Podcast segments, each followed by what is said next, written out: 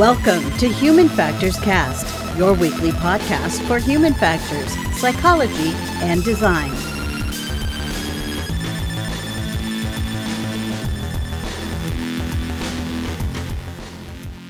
Hey, what's going on, everybody? It is episode two eighteen. We're recording this live on September ninth, twenty twenty-one, and this is Human Factors Cast. I'm your host, Nick Rome. I'm joined today by Mister Blake Arnsdorf. Hey, Nick. How you doing? Hey, man. I am good. We got a great show for you all tonight. We'll be talking about what happens to us when we age. But first, uh, we got some programming notes here and a, a little community update, if you will. Um, hey, uh, we're, we're going to the Neuroergonomics Conference next week. Uh, that's September eleventh through the sixteenth. We've been invited. And we've uh, actually got a couple of, uh, what, what do you want to call them, tickets or admissions to give away on the show tonight. Yeah. Um, you'll have coverage from that event. We'll be there. Uh, and so will a couple of you. And we want to uh, let you all know who those winners are right now. So the winners have been notified via email. Uh, but we have Kirsten M.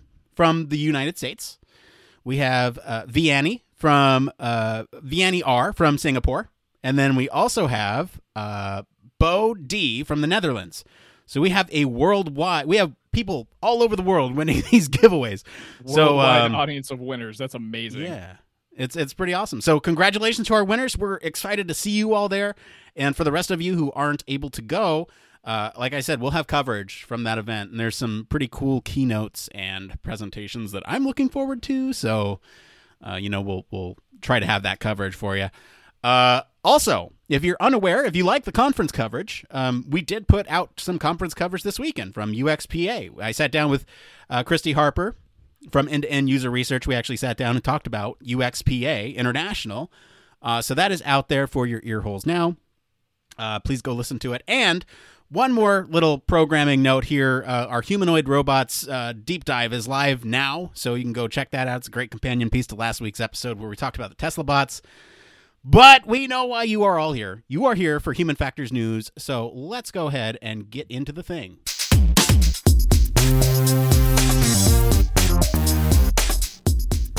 That's right, this is the part of the show all about Human Factors News. We search all over the internet. We look for the news stories. I pick and choose, then the patrons pick and choose, and then it comes to you. Uh, this week, you know, Blake, we're talking a lot about what happens when we age. Everyone kind of wonders about it. We're all getting older. What happens when we age? Blake, what, what's the news story this week? It might surprise you, Nick. So it's been long believed that advanced, advancing age leads to broad declines in our mental abilities. But now new research from the University of Georgetown Medical Center offers surprisingly good news by countering this view. So the findings in Nature Human Behavior, published earlier this year, show that two key brain functions, which allow us to attend to new information and to focus on what's in a given situation, can in fact improve in older individuals. These functions underlie our critical aspects of co- cognition, such as memory, decision-making, self-control, navigation, our ability to do math, to talk, and even reading. And a quote from some of the authors, so people widely believed and assumed that attention and executive functions decline with age. And despite intriguing hints from some of the smaller scale studies that raise questions about these assumptions, the results from large scale studies done by this group have indicated that critical elements of abilities can be improved during aging, likely because we simply get practice with these skills throughout our entire span of life. So, Nick, this is kind of insane for two reasons. So I feel like this is the one of the first times that we've talked about aging on the show, which we know is a big human factors topic. Uh, but also, this is one of those paradigm shifting moments that science can so often provide, where it's like, well, maybe some cognitive abilities decline, but not everything. So I don't know. What do you think, man? Yes, great point. So uh, really quick, before I get into my thoughts, I want to get into social thoughts here. So we asked you all, Uh, tonight's story is about aging and how some key abilities may actually improve as we age. Our question to you was, should we require cognitive tests as we age for risky activities? So things like driving a car or operating heavy machinery. Uh, and then we also asked you to comment with what you think are the most essential cognitive skills we should have as we age. Um, so we got some answers from you all. We'll, we'll be able to... Uh, Uh, sprinkle those throughout. I do want to just start with the the poll here. We asked a poll question, which was the, you know, should we require cognitive tests as we age uh, for risky activities? Uh, overwhelmingly, yes. Um, in fact, it was one hundred percent yes on Twitter. It was one hundred percent yes on Instagram. So, um, you know, take that as you will. We need we need more testing for older individuals. And is it a matter of trust? I don't know. We'll get into it, and we'll talk about some of these aging effects and whether or not it it truly uh, they truly should be tested on on certain things, right? So, um, getting into my reaction to the article. I, I I was surprised. You know, I, I looked at this and, uh, you know, and I think a lot of people are surprised uh, because you, you think about cognitive decline in elderly individuals, and it's um it's sad a lot of the times when you can see the the gears slowing down um from the outside. And, you know, there's we we understand there's a lot of different aspects that go into cognitive function, and we'll break some of those down here and kind of which ones decline, which ones don't, or, you know, which ones improve according to this study. Um, but yeah, it's it's sad to watch that from the outside. And um, I guess my, my initial reaction was, this is good because, like you said, it's a paradigm shift, right? If we, if we can think about uh, aging differently, if we can start to um, cater to these uh, these types of functions that we're going to talk about in just a moment, then perhaps we may be able to prolong the cognitive decline, and it will happen over many more years rather than a, a rapid decline that you see so many times. Uh, but Blake, I, I'm interested in what's what's your reaction to this? So one thing that I feel like I've listened to a lot over the past probably two to five years is a lot about aging science and what we can do to, you know, prepare ourselves for aging or imp- impacted and kind of change the course that we end up going down, whether it's cognitive decline, having your more physical readiness, like for longer in life or whatever it may be, from various people like Doctor Peter Attia or Doctor Aubrey de Grey, really looking at science of how people age and what can be do, done to kind of mitigate it and prolong life, I guess. But this is interesting because it actually shows that even without some of those mitigation strategies that are kind of being developed, like new science, if you will, that may not be accessible to everybody, it looks like some, to some degree, the human brain looks as if it's able to handle aging for certain functions. So although we know we get a little bit of cognitive decline in certain areas, it is awesome to see that we actually can improve in in our age, when we also may not even, you know, see a giant decline in every area of cognition. Um, so I think it's an awesome article, and I'm glad that the, the key point I saw in the blurb in this article is that really this was picked up from a trend of smaller studies. And like, it was only because like certain scientists across a couple of different universities were really interested in this idea that they were seeing in really small sample sizes that we can actually get some aspects of cognition to stay at baseline or increase, um, that we are able to see this large scale study come from Georgetown. So I, I don't know, just awesome all around, really. Yeah, we'll get into exactly what declined and what stayed the same, but I do want to kind of take a survey of what, uh, you know, what cognitive functions have been found in, in previous literature, right? So we have two articles here that we're, uh, we'll we'll link them in the show notes here, but we have Harada et al., which is a twenty thirteen paper, so it's a little older, but still um, provides a pretty good overview of, uh, you know, the different mental functions and and what uh, stays or what declines and when. Um, and those are uh, mostly echoed by Correia, uh, Correia, Correia et al. That's in twenty eighteen. Um, and then we'll get into, I think, uh, you know, this study and, and talk about what changes, right? So just generally, um, I think we, we talk about uh, intelligence or um, cognitive function. Uh, this is taking you back to the uh, Cog Psych one oh one or what, you know, crystallized versus fluid intelligence, right? So you have this crystallized intelligence, which is something like skills, ability, knowledge um, that is learned, uh, practiced, and familiar. And you have this fluid cognition, which is a person's sort of ability to process and learn new information, solve problems, and attend to and manipulate one's environment, right? So these are these are key concepts that, like, I don't know, Blake, you mentioned before the show, you haven't revisited these in, since you were in school, and myself neither, right? So it's a good refresher for us. Um, but we have several different kind of uh, cognitive abilities, if you will, things like processing speed, attention. Um, so I figure, you know, we go break these down, and then uh, we'll talk about how they change, right? So Um, and, and Blake, jump in here if you have anything to add. But we'll start with processing speed, right? So processing speed begins to decline in the third decade of life and continues throughout the lifespan. Um, you know, attention, you have a more noticeable age effect is seen on more complex attention tasks, such as selective and divided attention. Uh, so older adults are performing worse than younger adults on tasks involving working memory. Which I think might be something that that a lot of us maybe can relate to if we've had grandparents or we've experienced kind of maybe cognitive decline where you've got, you know, I don't know about you, but I remember my grandmother, she had great attention to detail and memory for things that happened a long time ago, but it started like in the working memory things like day-to-day tasks and stuff like that, forgetting what she was doing or whatever it means. So, I mean, that kind of follows suit with what we know from the broader literature of attention and then how it impacts aging. Yeah. And let's talk about memory. Um, so, you know, as a group, older adults do not perform as well as younger adults on a variety of learning and memory tests. Uh, you know, you have declarative and non-declarative memory, right? Where declarative is like this explicit memory, uh, recollection of facts, events. And then you have, um, you have non-declarative, which is, uh, you know, kind of outside of a person's awareness. They're thinking about like how to sing a song or, um, you know, procedural memory where, you know, you're you're looking for uh, motor and cognitive skills. So it's not the facts that you're reciting, but it's more like muscle memory. Um, and if you if you think about memory and aging, there's uh, there's a couple things that happen here. It's a there's a whole table, and this is from the Harada et al. Paper. Um, so you have just things. We'll we'll go over things that decline with age, and then we'll talk about things that remain stable with age. So. Um, You know, as as you age, you have sort of this de- delayed free recall. So you're unable to record uh, uh, spontaneously recall that information um, without a cue.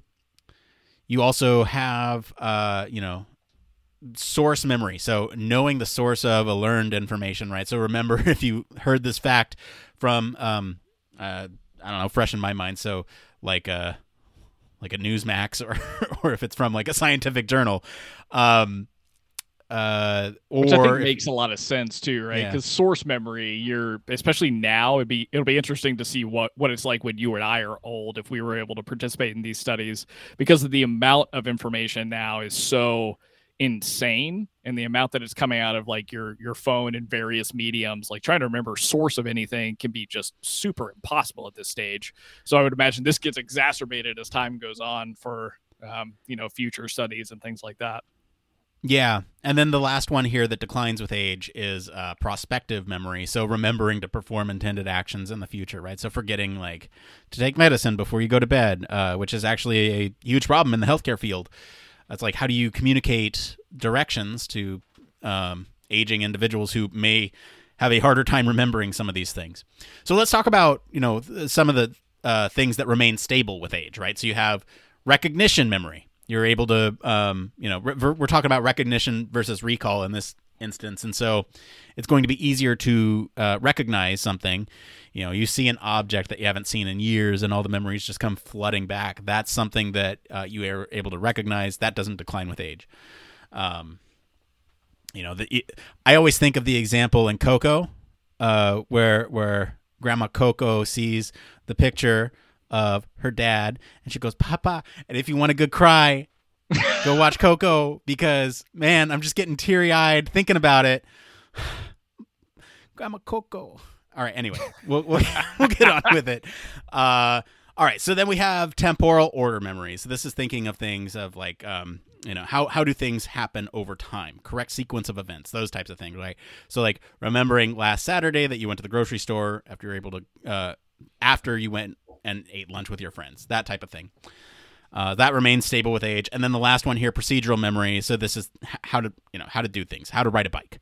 Um, so that's kind of an interesting table of how memory can ch- uh, can decline or remain stable with age. And then, um, you know, we have a couple other, again, we're still in the Harada et al. Paper here. They go over language, visual spatial abilities, and construction and executive functioning. So let's talk about those. Uh, language ability remains intact with aging.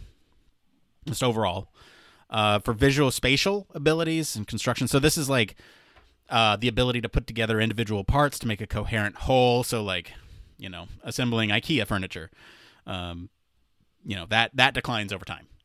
And then uh, Which is, you... This is kind of interesting because this is almost a little bit um, contrary to what the paper that we are talking well, about from Georgetown finds in some ways. Well, that's why we're talking about this first, Blake. That's why we're talking about this first. Yeah. And then uh, the last one here, executive functioning. So, um, you know, things like concept formation, abstraction, uh, mental flexibility, those things decline with age, especially after age seventy.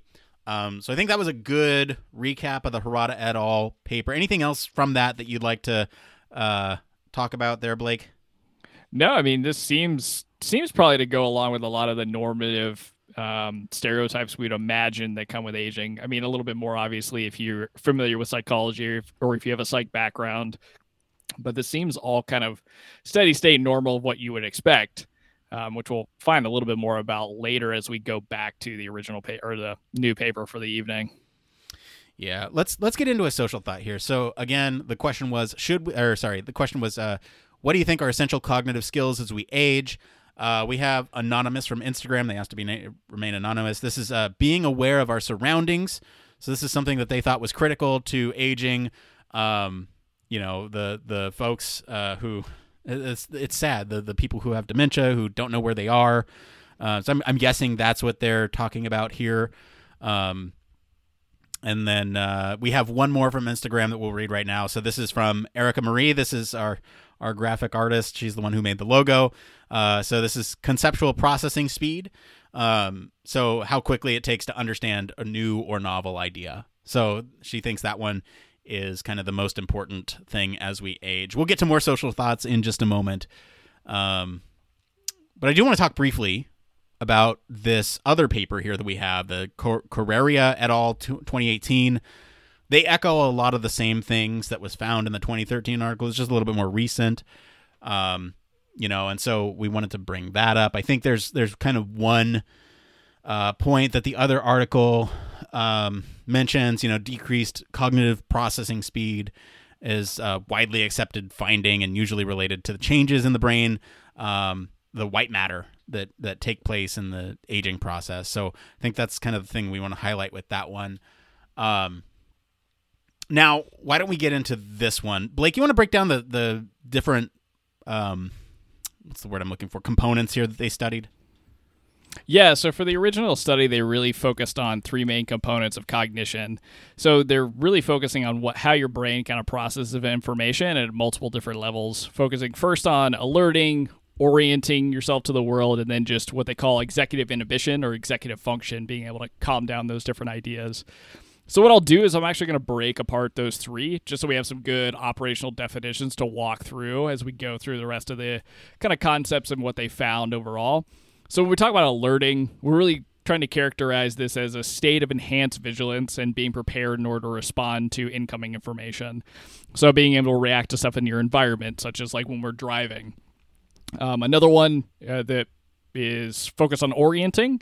So this really involves shifting your attention to different resources in terms of spatial location. So really being able to understand your surroundings, interpret them correctly, and kind of interact with your surroundings in a way that's, you know, meaningful for you.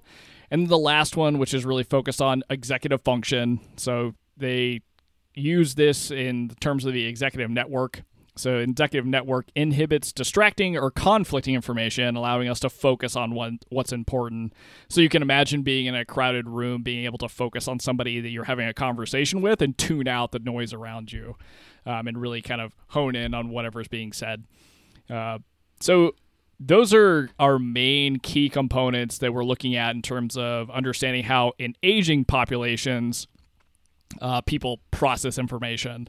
Uh, so high level, Dick, the study's really big main takeaway is that only alerting, so going back to how, how we're able to deal with new information and being prepared to react to it, that's a space that really we see a decline with age in.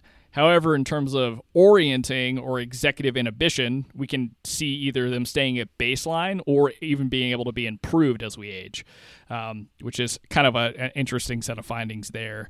So do we want to give our thoughts on the overall thesis of what they've got going on, or do we want to kind of keep going through? Yeah, I mean, let's give our overall thoughts, right? Like, I, I to me, uh, orienting was a little surprising, especially, you know, given the example that I just gave, right? If you have somebody with dementia who doesn't know where they are, what's going on, that's what I think of when I think of, like, lost old people. Um, sorry, lost aging populations. Uh, and so, like, you know, it's it was surprising to me. Um, and I think the... The finding about, you know, being able to inhibit distracting information uh, is is interesting as well, because, you know, when you uh, when I think about aging populations, I think about maybe hard of hearing, and that's that's biological things going on inside their ears, you know. And so to me, the fact that they um, either remain the same or even improve their ability to uh, cut through the noise and to focus in on something is uh, is interesting to me. Uh, what what are your kind of overall thoughts on this?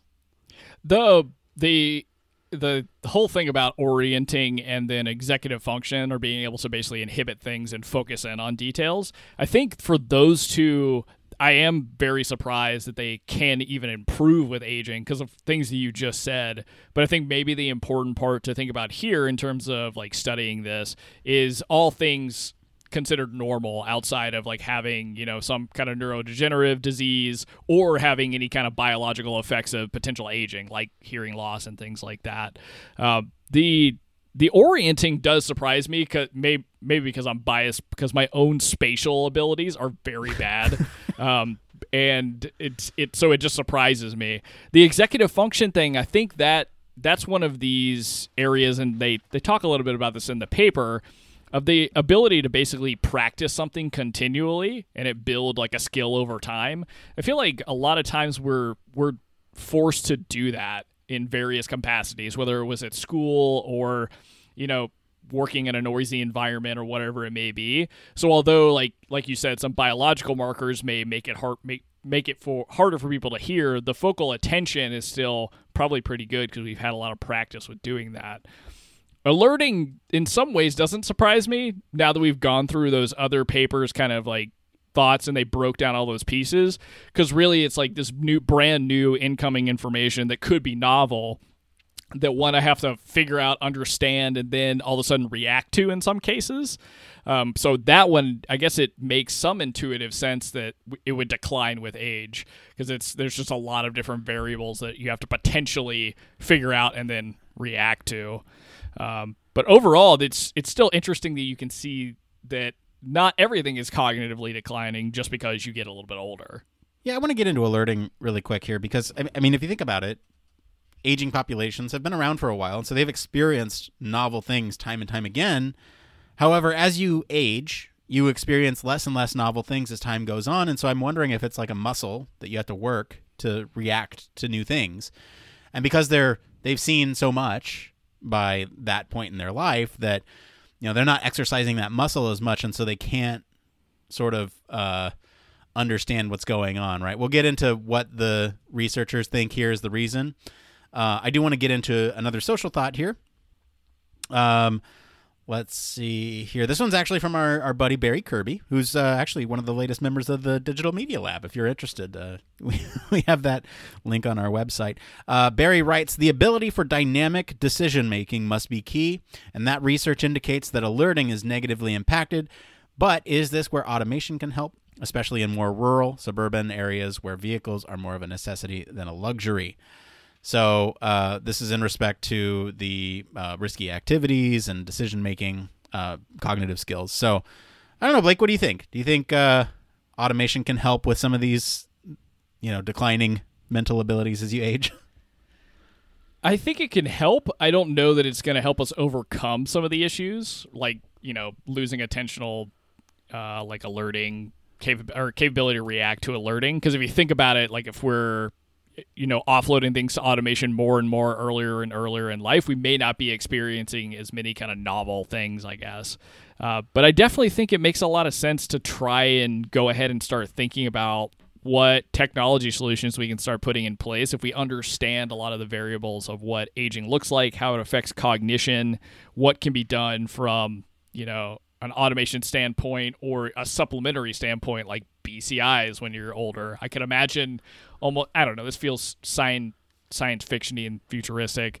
But down the line, being able to use a B C I to help you kind of, you know, give yourself more RAM, if you will, um, for offloading things or whatever it may be, or even reminding things that you need to do. Right. Uh, but yeah, so that's a great thought. And I think dynamic decision-making is one of those key areas that you want to kind of have facility of throughout your entire life. Yeah. I'm going to read one more social thought. This one comes from our Twitch, Kristen in Twitch. Do you think the tech boom influenced younger people's ability to focus attention, and that's why the aging population is better? Uh, Blake, what are your thoughts on, on the tech boom influencing younger people's ability to focus attention?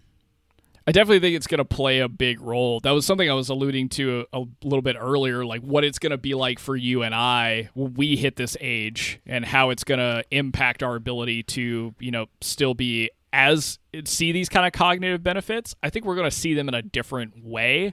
Um, but I, I still think that alerting is still going to be an issue because of brand new stimuli. Although you could argue that we do expose ourselves to a lot of potentially novel things all the time in term, from an information perspective. Uh, but yeah, I think it's going to have a big impact on our ability to hold attention for long periods of time, which may impact these other two things we're seeing positive growth in in a different fashion. How about you, Nick? I mean, do you think that our interaction with technology or our oversaturation with technology really is going to impact our attentional abilities or our cognition when we're old? I think so, but I, I, I think it's going to have the opposite effect. Uh, I think it's it's actually going to worsen our attentive abilities, uh, if only because things are designed, Uh, be it content or uh, otherwise, usability even, to get everything very quickly. And so, you know, there's this attention, uh, these these short attention span things need, like everything designed for a short attention span, which, you know, in in usability or content-wise, it's, it makes sense, right? You want to capture everybody's attention. You want to get across the point very quickly because everyone's time is valuable.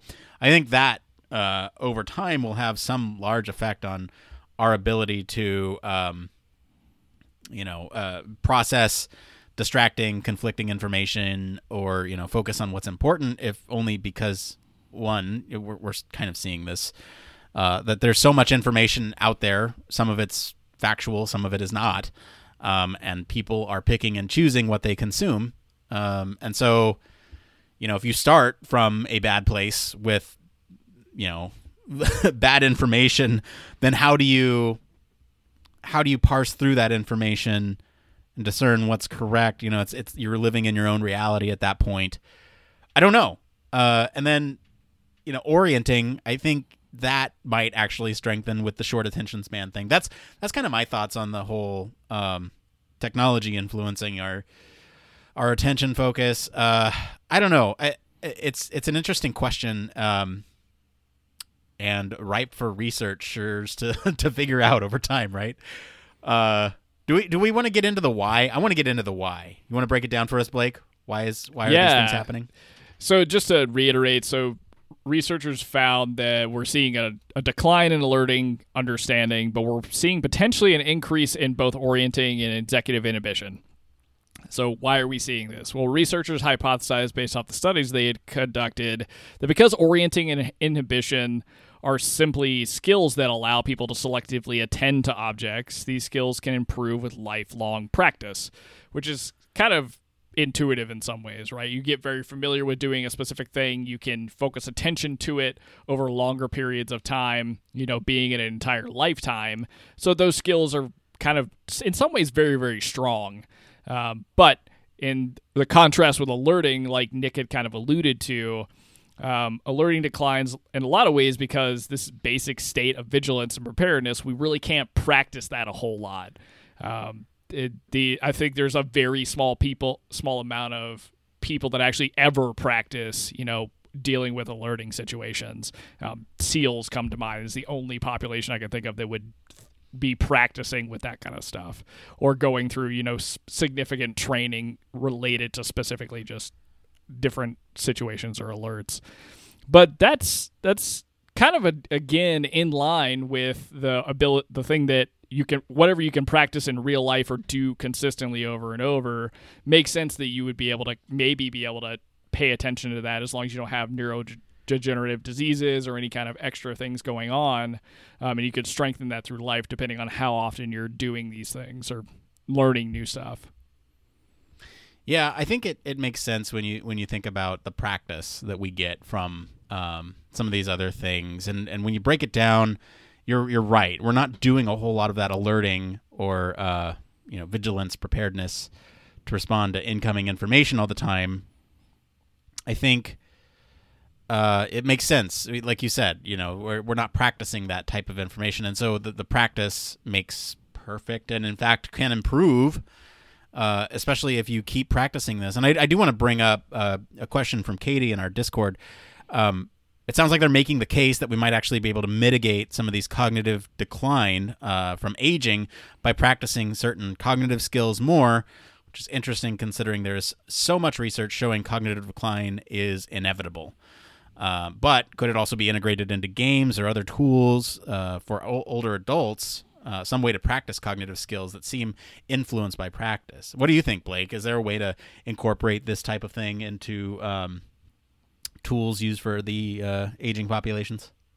So I think it. I think Katie brings up a really good point, and to make it a little bit more complicated, I think it's a multivariate problem. Like, it's not just going to be related to what cognitive things can we do. I think there's a lot about understanding brain health and understanding, you know, personal biology that's going to play into it over time. And there's plenty of research about, you know, impacts of supplementation or various, you know, different styles of diet or what you do in your physical life that can impact your brain health as well. And then on top of that, it depends on how much you're actually putting in, you know, effort cognitively. But one thing that came to mind from the alerting perspective while you were talking is I wonder if people that do play video games that are often you end you up in situations that you can't really predict, uh, if that could have any positive benefit to the alerting, you know, retention, if you will.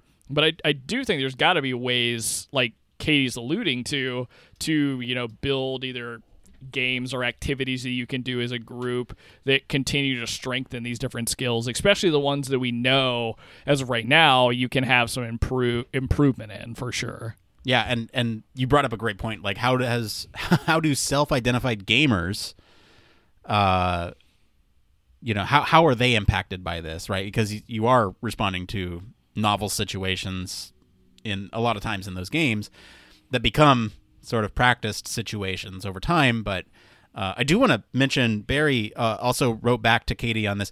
A lot of elderly, particularly those with dementia, are encouraged to do Sudokus, which does fit with that finding, and that it's a specific set of cognitive skills for that type of puzzle. So it is being uh, recommended uh, for, you know, aging populations who are experiencing certain, um, what's the word I'm looking for, afflictions. Uh, so it'd be interesting to see how that changes over time. Um, any other closing thoughts on this one, Blake? I know we, we got to get out of here on to the next part of the show. Yeah, so one thing I do want to wrap with is kind of like the so what factor to this whole re- set of research. So from the researchers' perspectives, the findings really not only change the, the general view about how aging affects your mind, but also could lead to clinical improvements, including for patients that have aging disorders like Alzheimer's.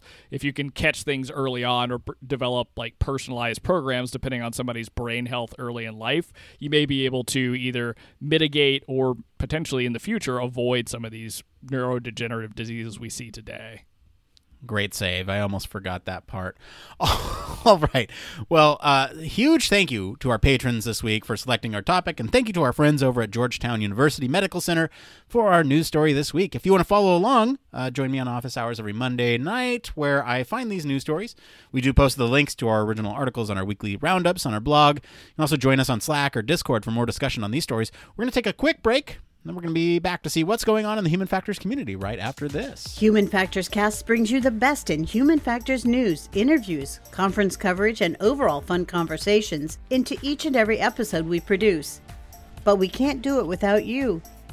The Human Factors Cast network is one hundred percent listener supported. All the funds that go into running the show come from our listeners. Our patrons are our priority, and we want to ensure we're giving back to you for supporting us. Pledges start at just one dollar per month and include rewards like access to our weekly Q and A's with the hosts, personalized professional reviews, and Human Factors Minute, a Patreon-only weekly podcast where the hosts break down unique, obscure, and interesting human factors topics in just one minute. Patreon rewards are always evolving, so stop by patreon.com slash humanfactorscast to see what support level may be right for you. Thank you, and remember, it depends. Yes, huge thank you as always to our patrons, and especially our honorary Human Factors Cast, ha, Human Factors Cast staff uh, patron, Michelle Tripp. Patrons like you keep the show running. Thank you all so much for your continued support. We're actually going to hear from Michelle in just a minute. Uh, if you want to become a patron, you can do that. There's a lot of ways that you can support the show. There's a, uh, what is it, the one dollar tier, which gives you access to uh, things like... Um, all all of our content except for Human Factors Minute. And then there's, you know, the next tier over, which is uh, Human Factors Engineer. Um, anyway, we are going to get into this next part of the show we like to call... It came from... It came from... That's right, it came from... This week, we got a little bit of everything. We got some from our patrons. We got some from our uh, Discord. And we got some from... Uh, From from the good old Reddits. Um, so we look all over the community to bring you topics that you all are talking about. Uh, you know what? If these answers are helpful to you, give us a like on whatever platform you're on right now and help other people find this content. So we're going to read this first one here uh, from one of our patrons. Michelle Tripp uh, says, "Hi all, my question is about remote U X research. The pandemic has definitely caused an increase in remote U X research and testing. From both of your experiences, what struggles, trials, and errors have you had, if any, or successes with remote testing and research? Is remote research something that you already had experience with before the pandemic started? Thanks for all the hard work you both do for uh, H F C, Michelle." Thanks, Michelle. That's really kind of you. Um, Blake, have you done remote research before the pandemic, and then have you done it during the pandemic?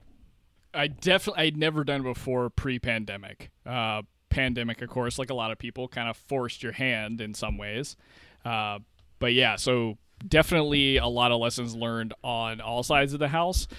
In terms of kind of f- trials and errors or like the biggest problems, the one of the hardest things that I had, especially in my previous job, was technology problems. Like literally if somebody was not in, you know, not at home using their own equipment and due to kind of work circumstances, they may not be able to share their screen. They may not be able to see the video, or they may not even be able to, you know, see a brief or presentation that you're trying to show. So kind of having to buffer and plan for all of those things, being ready for tech not to work and you have to do usability testing on the phone, or you have to walk somebody through a design concept without, you know, them maybe even being able to see the design. Uh, there's just a lot of weird things that you have to kind of account for, and sometimes you just end up rescheduling that kind of stuff. Uh, but one thing that really, really helped me was, you know, use it, and I'm, I'm not trying to plug a specific product. I've used a lot of different design tools, but one thing that helped me a lot was Adobe X D, because it gave me the capability to send links to my designs that people could interact with on their own machine. I didn't have to rely on, you know, hosting it somewhere or like sending it through different means. It was like just a link. You could click it, you could use it, um, and that would allow us to walk through designs. And maybe we wouldn't get the capability to record somebody's face or whatever, but we could, you know, have them go through tasks and things like that. So for me as a designer, that really was an invaluable tool. Uh, In terms of like really successful moments, one awesome there's one awesome kind of side effect of the pandemic for me is I got more access to end users than I had ever had before, um, in, in my previous position, just because it was it, they would either be home, so they would be able to, you know, access, you know, whatever we were doing from their own laptop through Microsoft Teams or whatever it may be that we were using. And that also gave us the capability to talk a lot more often. So it just gave a lot of different user engagement throughout. But Nick, im- correct me if I'm wrong, you've done a lot of remote user testing at this point, right? Yeah. So yeah, let me start before the pandemic because that was part of the question. Um, I did have experience with this pre-pandemic. However, it was a very tricky situation because I had uh, see, I had users that were a very specialized population, so there weren't very many of them. Like, we're talking maybe hundreds in the world. Um, and so you can't really get to them that easily. They were also operating in spaces where technology was not allowed. Outside technology was not allowed. So you couldn't email them something very easily without it having to go through a million different things. Um, and, it, you know, the technology had to be vetted before it was able to be into be able to be entered into that space. Uh, and they operate in those spaces all day. So, you know, asking them to do it outside that space uh, would be kind of unreasonable, because once they're out of that space, they're off the clock. So uh, one way in which we did remote user testing was we had to find a tool that was able to get vetted past all these. It had to go through a million different checks before it went out. Lots of challenges with it. Um, I think, like you, Blake, once the pandemic happened, the door kind of blew wide open on being able to access people because everyone was at home.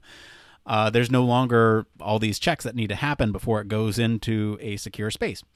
Um, I will say, you know, when we talk about um, my experience during the pandemic of usability testing, there's going to be a difference between complete systems and systems that are under development. And I think that's what you were talking to, Blake, was the ability to interact with people who need to be able to see in-progress designs, or be able to interact with interactive prototypes or anything like that. So it sounds like you had some success with Adobe X D in that regard.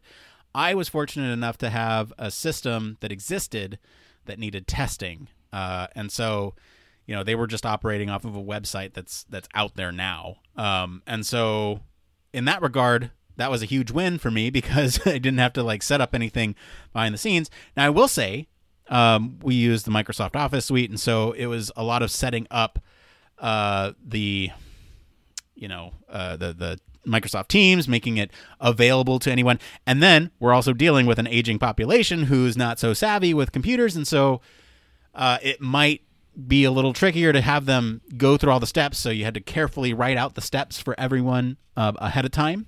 So that way they knew exactly what they do. You click on this button, then you click on this button. Because if you don't click on this button, you'll be waiting in a lobby that's not quite the lobby. And you won't be able to see us. We won't be able to see you. Uh, here's my contact info if you have any issues. If you don't see us within, you know, a couple seconds of this timestamp, then let us know. So there's a lot of things that needed to happen, um, and a lot of things that could go wrong that fortunately didn't, because I took a lot of those precautions to, like, outline every step that they needed to take ahead of time. Uh, I mean, you know, so that's that's kind of one um, trial and error. Um, successes were that we were able to capture more than I thought we would. You know, we asked them for permission to record their screen and their face. A lot of them were willing, um, it, you know, which is weird considering, you know, you're on this, like, new, uh, new frontier of pandemic living where, um, you know, everyone sees your face all the time, and some were weird about it, and that's okay. We didn't get their data, but, uh, you know, I think, I think largely it's been a success. And I think this will blow the door wide open for future usability tests, uh, you know, across across the world. Being able to access things remotely from your home um, is huge. So I don't know. Any other thoughts on that one, Blake? I think one other kind of aspect to this that was really important for me was kind of like setting expectations with your team on kind of processes that you should go through to, you know, pre pre doing any kind of testing. So, you know, testing it out with each other in your own kind of spaces, because we were afforded that we could we could test out what it's like to try and do a usability test when we're all in separate spaces and we're using Teams in our case, or whatever it may be. Also, trying to plan ahead of time to send out any kind of material that you can. That was the biggest winner for all of my experiences, because it was like people could. Most people, because they were at home now, they were reading the materials, unlike any of the in-person things that I was ever doing. So they were asking questions via email, and sometimes that would help us catch, you know, maybe some potential technology mistakes that might happen or whatever. And the last bit, like, get as you are comfortable, depending on who these people are, right? Try and give them as many options for getting in contact with you should something go wrong. Um, like, be it your phone number, like a bunch of different email addresses that you always have open, or whatever it may be, or Teams chat. just so you have the best shot. If something does happen, you'll still get them in the door, get data from them, and have them kind of work with whatever product you're using. Yeah, great points. Thank you for the question, Michelle. Uh, this next one is going to be a little different from some of the other questions that we got, but we got it in our Discord, and I thought uh, this was an interesting one. Um, Blake, I hope you're well-versed on, on uh, standards. Hey, this one's from David in our Discord. Hey, quick question. Are there any standards on the brightness of L E D status indicators? Oh, my goodness. There has to be so many, but knowing which ones are applicable to your situation would be very tough. Plus, the one thing I would imagine, too, is like there could end up being paywalls for some of this stuff, for any kind of like st- some standards that exist. But it looks like you came up with a fair amount of different solutions for them. Were there any that ended up helping uh, this particular Discord member out? I don't know. Good follow-up for them. Uh, so I actually went through and uh, listed off the M I L standard, fourteen seventy-two H. We're on version revision H now. Um, and I think this is a good resource for anyone looking for standards. There's a lot of uh, good work that goes into these M I L standards, lots of um, heavily researched uh, human factors behind the scenes, know some of the folks who actually put this together. Um, and so... It's it's one of those things that it's freely available, right? So anyone in the world can download this. If they Google M I L standard fourteen seventy-two revision H, they can find it. Um, and it's chock full of everything you can possibly imagine. And so I pulled out a couple examples from uh, this standards. Uh, and, and it's a good starting point for, you know, if, if you can't, if you need an I triple E standard, hopefully your company will, will uh, get you on that one. Otherwise, you can say you adhered to this standard and it's at least something, right? So... Um, you know, I pulled out a couple of uh, examples on here. So sections five point seventeen point twenty-six, it's called brightness coding. Perhaps uh, section three point two point seventy-five, which is visible and visibility of displays. And then three point two point seventy-six, visual display, might have more info on these general display standards. I'm, I, I am curious to see if, you know, anyone else knows of any other standards out there that talk about specifically L E D status indicators. But I just thought it was such a unique question and a good kind of time to mention that resource um, that, again, is free for anyone to download and has a lot of really good, solid human factors information in there ba- based in science. And it's linked all together so you can see where, you know, it was derived from. Uh, and you know, the logic is in there and everything. So it's, it's a, it's a good read, I guess, if you're, you know, a, a human factors nerd. Uh, any, anything else on standards, Blake? I'd say one thing that might be worth us just chatting about for a second is if this comes up, what are some good places to go look for this kind of stuff or go try and find if there is anything, um, related here. One obvious big hitter is, you know, using H F E S and their website to try and figure out, one, can you interact with anybody if you're a member that maybe knows this stuff, or if there are kind of specific technical groups this might be involved in, depending on, you know, your domain of work.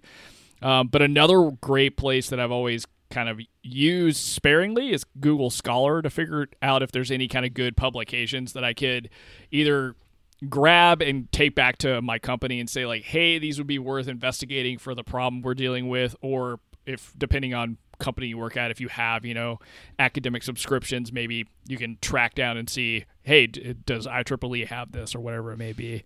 Um, but the power of Google searching can be really useful. Are there any good resources you know of for kind of finding this information or even just looking it up? I would start with uh, L E D standards, just Googling it yeah. and, and see what comes up, right? And that'll lead you down a rabbit hole. And I think uh, I usually start with the M I L standard, if anything, because they they send me in the direction of the research and I can find exactly where it came from and uh, kind of go down a rabbit hole that way if I need to investigate further, right? Absolutely. Um, so, all right, we got time for one more. Which one you want to do, Blake, of these last three? Do you want to do one or three? You were bummed that we didn't get to automotive and aerospace. Let's all right, that let's, let's do that one. This is from Q K B R N F X J M S O V R I Z D G. On the Human Factors subreddit. I did not pick that because of that name. Thanks, Blake. This is automotive versus aerospace industry pros and cons. For people who have worked in either or both as a human factors professional. What are your thoughts? Which one is better for our profession?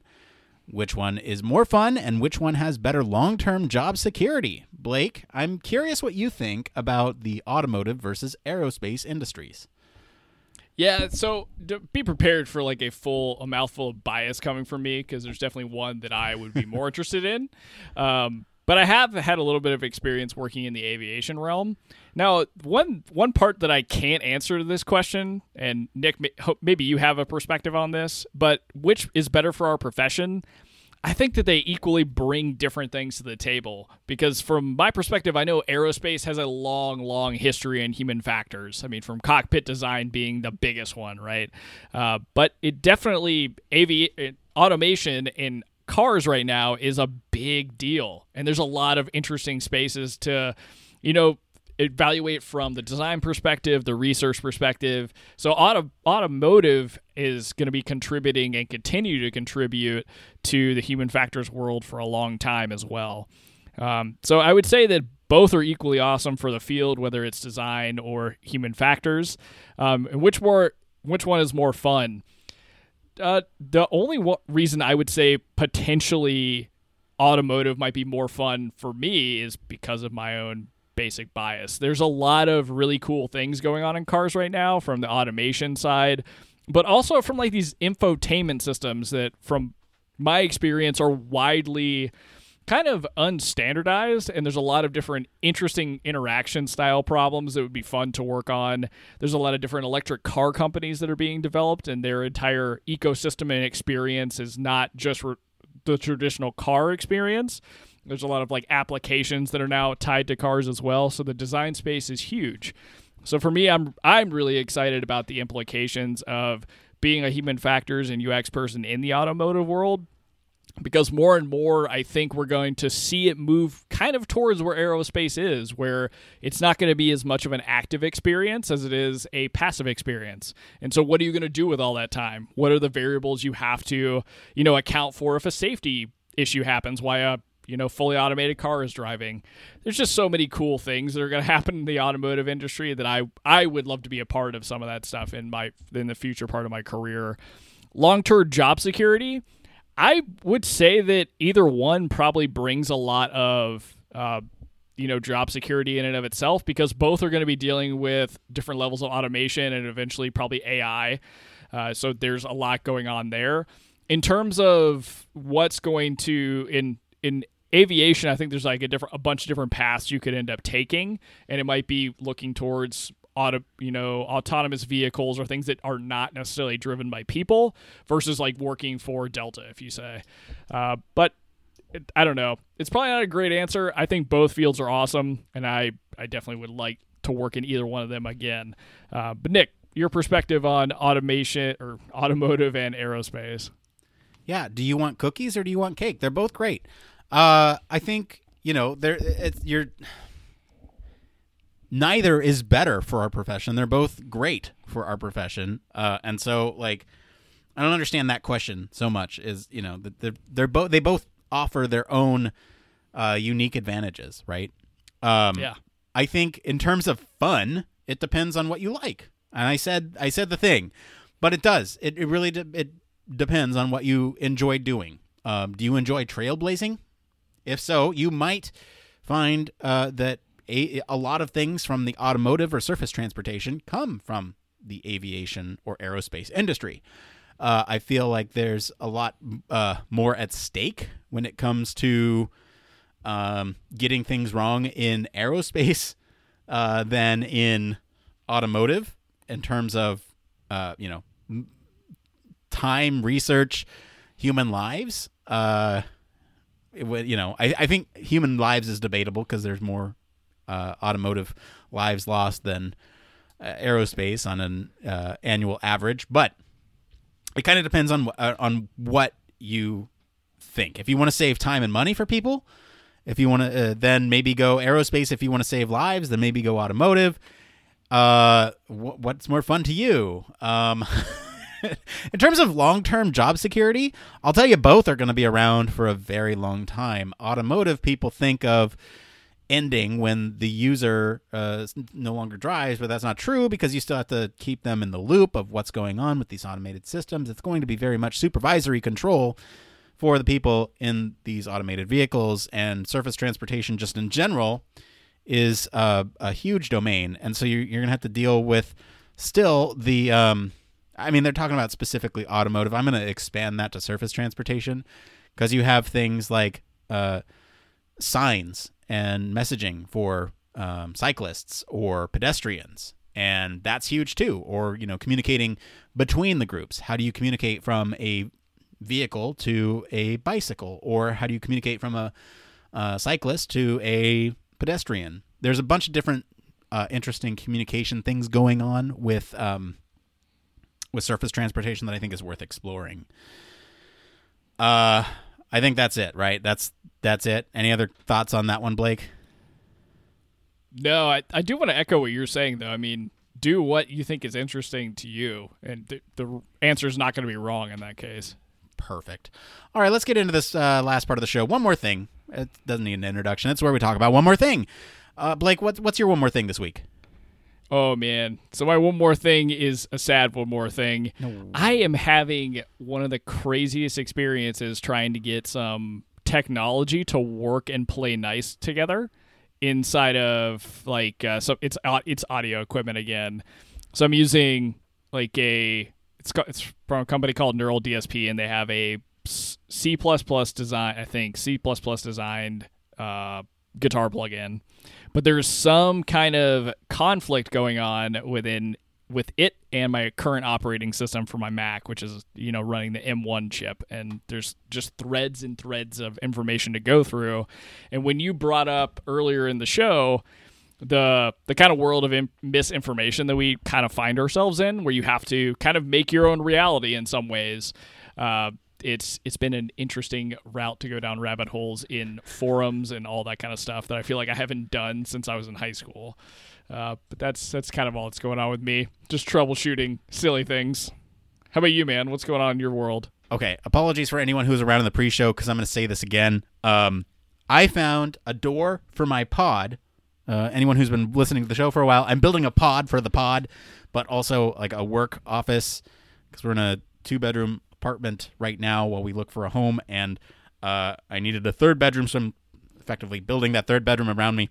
Anyway, I built a pocket door here uh to my right, and it has some very unique dimensions. It's non-standard for a pocket door, uh and it's non-standard for a regular door, so I understood that going in that I would need to make some modifications to it.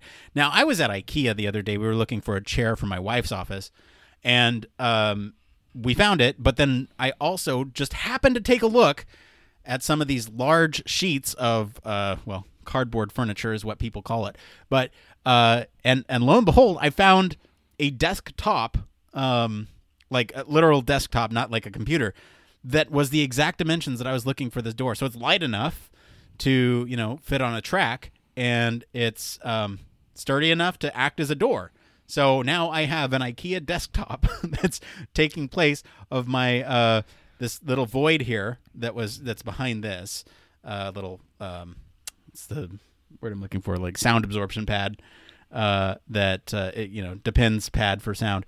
So uh, behind that is my pocket door, and I'm not gonna pull this off because it's a it's a big thing. Anyway, for anyone listening, I found a pocket door at IKEA, and it's cool, and it fits, and it's very serendipitous. So. Anyway. Nice. Yeah, especially with the dimensions you were rattling off earlier. It would have been impossible to figure out or find without doing it custom. Yeah. All right, well, that's going to be it for today, everyone. Let us know what you guys think of the news story this week. What do you think about aging? Do you think, uh, what do you wish would get better with age? Uh, you can hang out with us on our Slack or Discord. Get to us on any of our social channels. Visit our official website. Sign up for our newsletter. Stay up to date with all the latest Human Factors news. If you like what you hear, you want to support the show, there's a couple things you can do. One, right now, you can leave us a five-star review. That's free for you to do, and it really helps out the show. Two, tell your friends about us. Word of mouth is really important for helping us grow as a show, uh, helping other people find it. Three, if you're able to, consider supporting us on Patreon. Uh, we always appreciate the money, but we always put it right back into the show. We don't pocket any of that. Uh, it always goes to things like conference coverage or, you know, some of the tools that we use to help put this thing out there on a weekly basis. Uh, as always, links to all of our socials and website are in the description of this episode. I want to thank Mister Blake Arnsdorf for being on the show today. Where can our listeners go and find you if they want to talk about dementia? Oh, goodness. If you want to talk about dementia, you can always reach me in the Human Factors Cast Discord or Slack at Blake, um, and then across social media at Don't Panic U X. As for me, I've been your host, Nick Rome. You can find me streaming on Twitch every Monday evening at four p.m. for office hours and across social media at Nick underscore Rome. Thanks again for tuning into Human Factors Cast. Until next time, it, it depends. depends.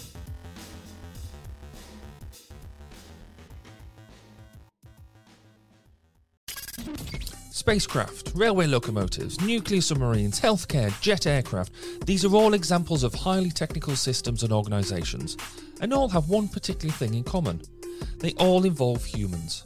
Humans who want to do amazing things and are using technology to achieve them.